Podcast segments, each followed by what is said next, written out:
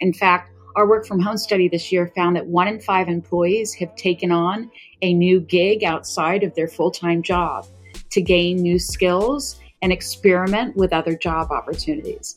That's a significant number. So, again, this is an area where HR can get ahead of this by being the one that enables employees to understand what their career path is, to think about what the key skills that they are need to get there, but also to understand what opportunities are available so that they see a growth path within their own company. Hi, everyone, and welcome to a new episode of All About HR. And today is a very special one because it is our season finale. My name is Nelly, I'm your host, and for today's episode, I got to speak with Rebecca Wettemann. Rebecca is a tech analyst and a thought leader, and she has a deep knowledge about human capital management, tech, AI, and strategy. Rebecca is the principal at a company called Valoir. Valoir is an analyst firm that provides research and advisory services with a focus on the relationship between people and technology. Together, we briefly talked about 2021, but mostly we looked at 2022. What is one thing that HR should stop doing straight away? And what's another thing that HR should start doing immediately? We also had a brief look at the trends that we recently issued here at the Academy to Innovate HR. We talked about HR owning business transformation, HR as a product, and talent marketplaces. I think it's time now for you to go and take a look yourself.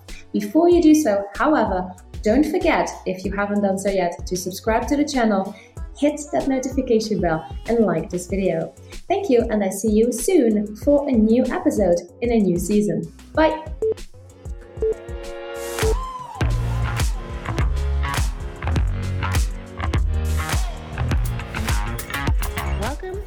Another episode of All About HR. Hi, everyone, and welcome to a brand new episode of All About HR. My name is Nelly, I'm your host, and on today's episode, which is the season finale, I speak with Rebecca Wettemann. Hi there, Rebecca, how are you? Hi, Neely, I'm great. Thanks for having me today. How are you? I'm good. Thank you very much. I'm very happy that we made connection. All right. So, Rebecca, super, super happy to have you here for the season finale. And um, it's the end of 2021. 2022 is definitely inside. So, what better time to reflect a little bit on this year and to try and look into our crystal ball and speak about 2022? Now, before we really dive into the nitty gritty of all that, I thought we could do kind of rapid fire uh, kind of style of questions to to kick things off with because you know 2021 was both a tough and an exciting year. It was tough because it was still pretty much dominated by COVID 19 and the aftermath of that. But it was also exciting because um, we really believe that this is this is the best time to work in HR, and not the least because HR is absolutely critical in helping companies overcome many of the challenges that they are facing at the moment.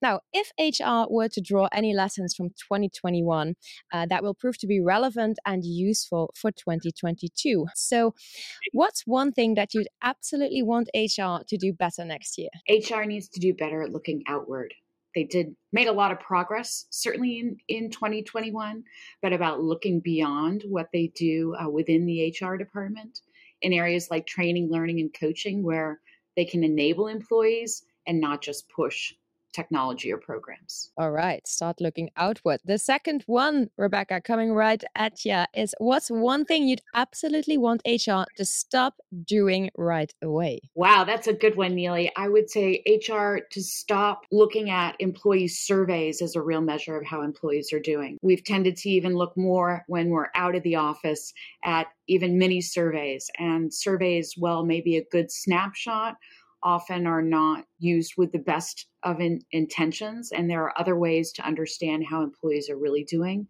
than sending them another survey. Fantastic. And then here's the last one.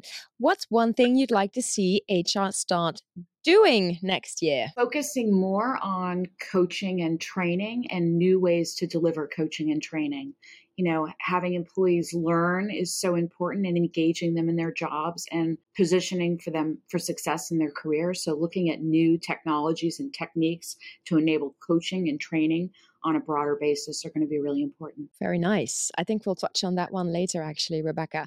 But thank you very much for this super uh, intro, I think, to today's conversation. Now, as I said, we are going to look at 2022. And so we uh, came out recently with 11 HR trends for next year. And for us, the overarching theme there really was about HR pushing boundaries. Now, within that overarching theme, we have identified um, several key topics. Now, and the first one here is HR owning business transformation. And we really believe that HR should play a key role in leading these change efforts. Um, I guess my first question here, Rebecca, would be whether you agree with this being a key topic, a key theme. You know, Neely, I think it's a key opportunity for HR in our digital transformation study in 2021, we found that HR lagged far behind the other key operational areas of the company in terms of digital transformation. This was a global study of about 1,400 companies where we looked at digital transformation across operations, sales, marketing, service, IT, product and services, and HR, and found that HR lagged far behind in terms of digital transformation projects. We see a couple of reasons for that, but we also see a key opportunity why HR, as those responsible for training, reskilling, coaching, mentoring, and career development, can be really important in helping employees understand the changes that digital transformation will create for their jobs and helping them to get there. Okay, so we agree that there's this really big opportunity here, Rebecca. But then, how do you think that HR can make the most out of this opportunity? Let me be more specific. How do you think that this will happen? Well, I think HR has to look internally before it looks externally. There are tons of opportunities to implement technology within HR right now to drive these employee reskilling, career development, and other efforts that are critically important for any digital transformation. But when you look at across companies, only about 20% of companies have implemented best in class technologies for coaching, reskilling, and training. So that's an area where HR needs to say, we can make these internal investments that will enable the broader change management that needs to happen for digital transformation across the company. How do you see that happen? Do you see it happen as perhaps there's going to be a few, let's say, transformation experts in HR departments? Or would you rather say that it would be good if each HR professional has a certain basic kind of knowledge um, when it comes to uh, business transformation? We think that there are opportunities for individual HR leaders to take advantage of these cloud based technologies where they can pilot understand and learn from technology led coaching and training, supporting peer to peer mentoring, these kind of areas for reskilling that are very important. The challenge for HR has been typically we have an average HR budget of 35 and a half euros per employee per month for HR technologies. That's encompassed HCM, payroll, benefits, all of those different areas. That's not a lot of money right? Where other areas in the company have been successful in digital transformation is where they've thought outside of their practice area. So think about sales and marketing. Sales and marketing doesn't go to the CEO and say, we need money to transform sales and marketing. They say, we have a project that is going to increase market share. HR needs to do the same thing. Instead of saying we need to go and have better employee training programs to reduce recruiting costs, we need better training programs to drive more effective employee productivity, greater market share, greater competitiveness. Yeah, so I guess Rebecca, that would then mean that HR needs to needs to become better as well at presenting and defending its own case and maybe influencing. And then I don't mean influencing uh, in the sense that we see on social media, but basically influencing the various stakeholders. Am I right in, in saying that? Sure. To break through that 35 euro 50 budget, they need to be able to find budget outside of what's traditionally been allocated for HR. And that means being able to have a competitive business case against other areas, initiatives, and projects in the business. Now, something else Rebecca, that I really wanted to talk to you about is about something that we've seen, and um, very curious to hear your thoughts about it as well. It's talent marketplaces and talent allocation. Now, we know that one of the biggest challenges for companies has been already for quite some uh, time to find talent. I think one of the biggest learnings of the pandemic is the fact that companies cannot um, can no longer solely rely on um, finding their talent uh, externally. More and more companies are seeing one way of tackling this problem through the creation of these so called internal talent marketplaces. Very long story short, Rebecca, what do you think about this, these talent marketplaces? If companies and HR won't do it, the employees will. We're already seeing employees reach out to say, let me see what other opportunities are available to me, whether it's in my company or not. In fact, our work from home study this year found that one in five employees have taken on a new gig outside of their full time job to gain new skills and experiment with other job opportunities. That's a significant number. So, again, this is an area where HR can get ahead of this by being the one that enables employees to understand what their career path is, to think about what the key skills that they are need to get there, but also to understand what opportunities are available so that they see a growth path within their own company. Yeah, I like I like that you that you touch on that, Rebecca, because this is one of the other things that we identified for next year. It's all about career experiences, and that it's that it's about offering your people career experiences and these talent marketplaces and giving people the opportunity to perhaps spend some time in a different company to learn new skills and to grow there, and then come back into the additional company. We see that as well in relation to these career experiences. Something else I found interesting about what you were just saying, Rebecca, is that this sounds like an employee driven kind of initiative because you did the study one in five i believe that you said right? So that's mm-hmm. 20% which i think indeed is a big amount of people. They took it upon themselves to find a different gig during the uh, during the, the period that they were actually working from home. So this this really sounds to me like something that comes from the employees themselves. Yeah you know i think what we saw is employees saying maybe my time isn't completely being used efficiently at my current job I'm not being monitored full time, so I can do something else. Let me look at what those opportunities are in the gig economy to try out other opportunities to gain new skills, maybe to understand what another company environment is like working in. So, this is an area where really HR providing those opportunities can help to keep those employees in the fold, but also, and perhaps more importantly, make employees feel like they're understood and that HR is focused on what are the needs of the particular employee in terms of experience, even if that means letting them go a little bit. Yeah, I think there's still quite some work to do before we get to that mindset, isn't there? Before we actually see someone leaving, not necessarily only as a bad thing, but also as a good thing for them. Interesting. There was something else though that, uh, oh, yes, that I wanted to ask you, and it's so have you, because you say Rebecca. So here's another opportunity for HR because they can actually try to provide employees with these kinds of opportunities. Have you come across some interesting real life example already of an organization doing this very well? You know, what we're seeing is really interesting technology firms that are enable this, enabling this and large corporations that are looking at rather than laying off or having a group of employees that are somewhat stagnant in their position. How do I cooperate with folks who may even be competitors to share labor, to share talent, and to give those opportunities. So while I can't cite specific company names, yeah, we're actually seeing some very interesting work there and some interesting collaboration across industries in areas like hospitality, in areas like services where I may have fluctuating demand for talent. Very interesting. I'm, I'm personally, I'm super excited about this, uh, about the developments that we will see here in this in this particular area next year. Now, something else I'm very excited about, Rebecca, and that I really, really am curious to hear your thoughts about as well, is something that we call HR as a product.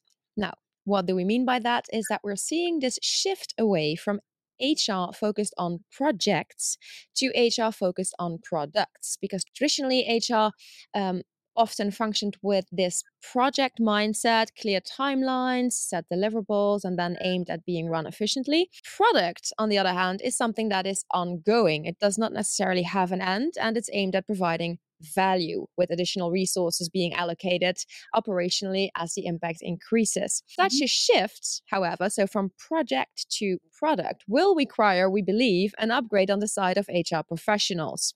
They will need to better understand the company's internal customers, their changing habits and preferences, and they will also need to step up their game in delivering a more personalized and unique experience to employees. Now, first question here, Rebecca.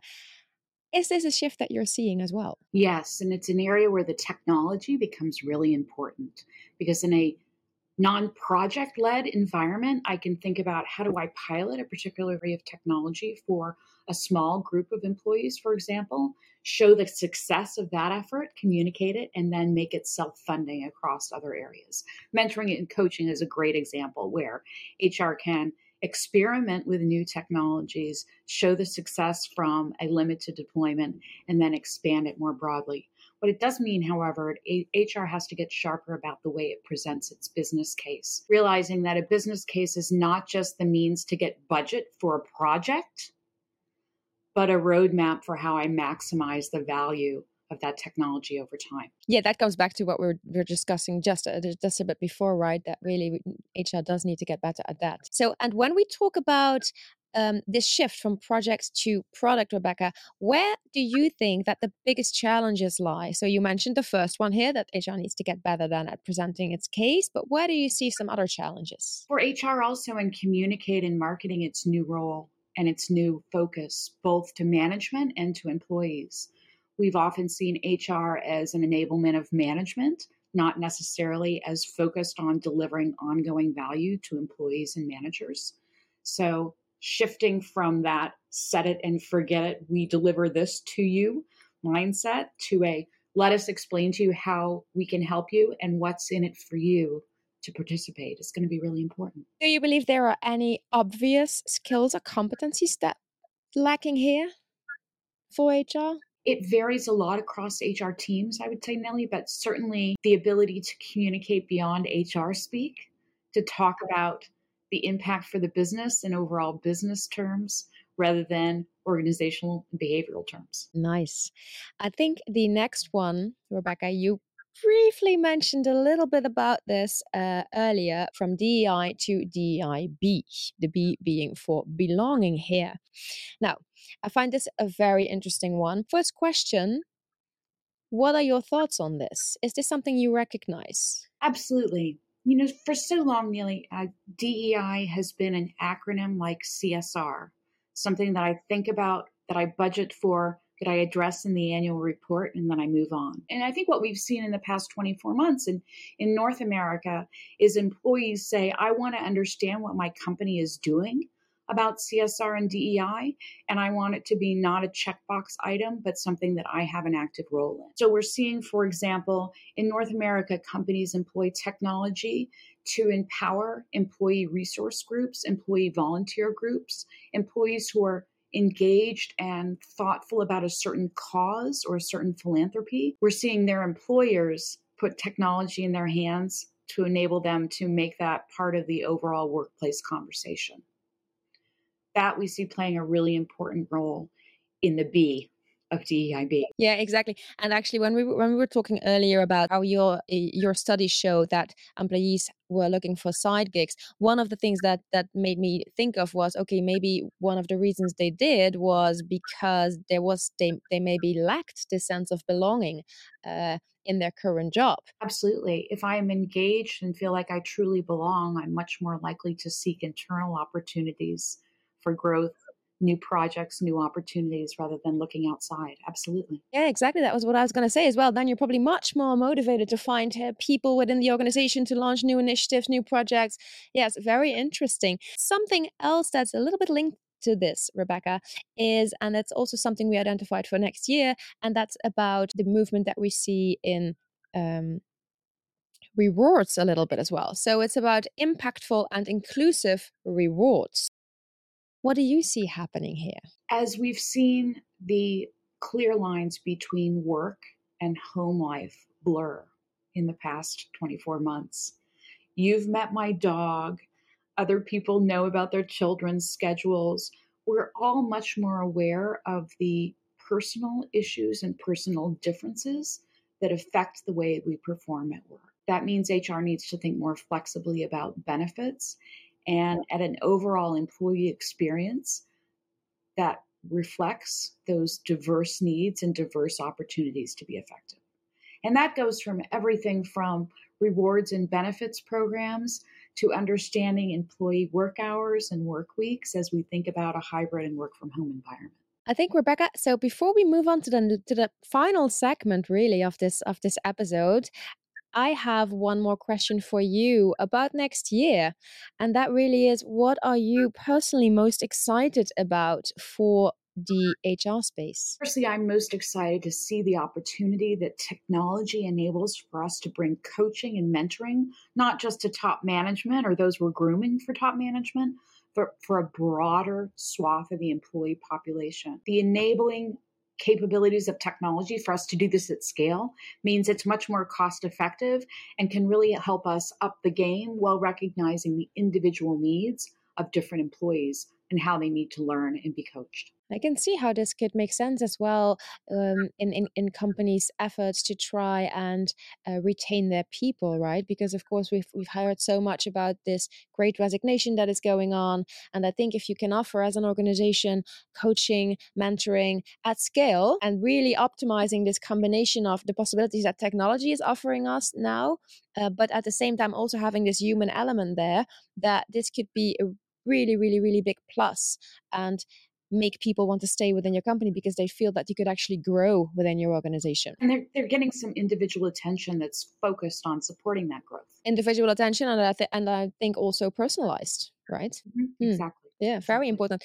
All right, Rebecca. Now, then, one of my favorite parts of each episode is where I get to ask you um, about an epic win and an epic fail that you'd like to share with our listeners. Sure. So let's start with epic fail. Um, I think that this is common for a lot of people and certainly for me, but one that is important for HR to think about. And we've touched on a little bit, but it's that inward focus. Sometimes I get so focused on what's happening inwardly with my process and my team that I don't think about the broader picture. For HR, that means not just thinking about, again, how that project is going to impact HR metrics, but how it impacts the overall business. It means reaching out outside of the HR department to communicate and understand what the impacts are going to be of broader change management efforts, of broader coaching and mentoring efforts, of broader reskilling efforts, and working with those different operational leaders to do a better job of presenting that business case for the business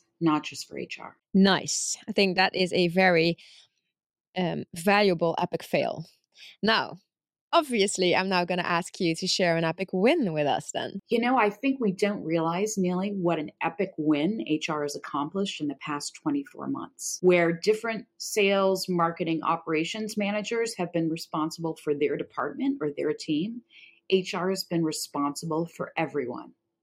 This has meant becoming new data gatherers, being change management experts, being management coaches, all while everyone is having change events, whether it's a move of house, a change in a childcare situation, or a change in a job. So, well, it's been an incredibly frustrating time, I know, for HR professionals. I think when we look back and think about how they've been able to be effective in helping managers manage a constantly changing workplace environment, we'll say it's a big one for HR. That's a beautiful, uh, a beautiful win, and and I think it's very true as well.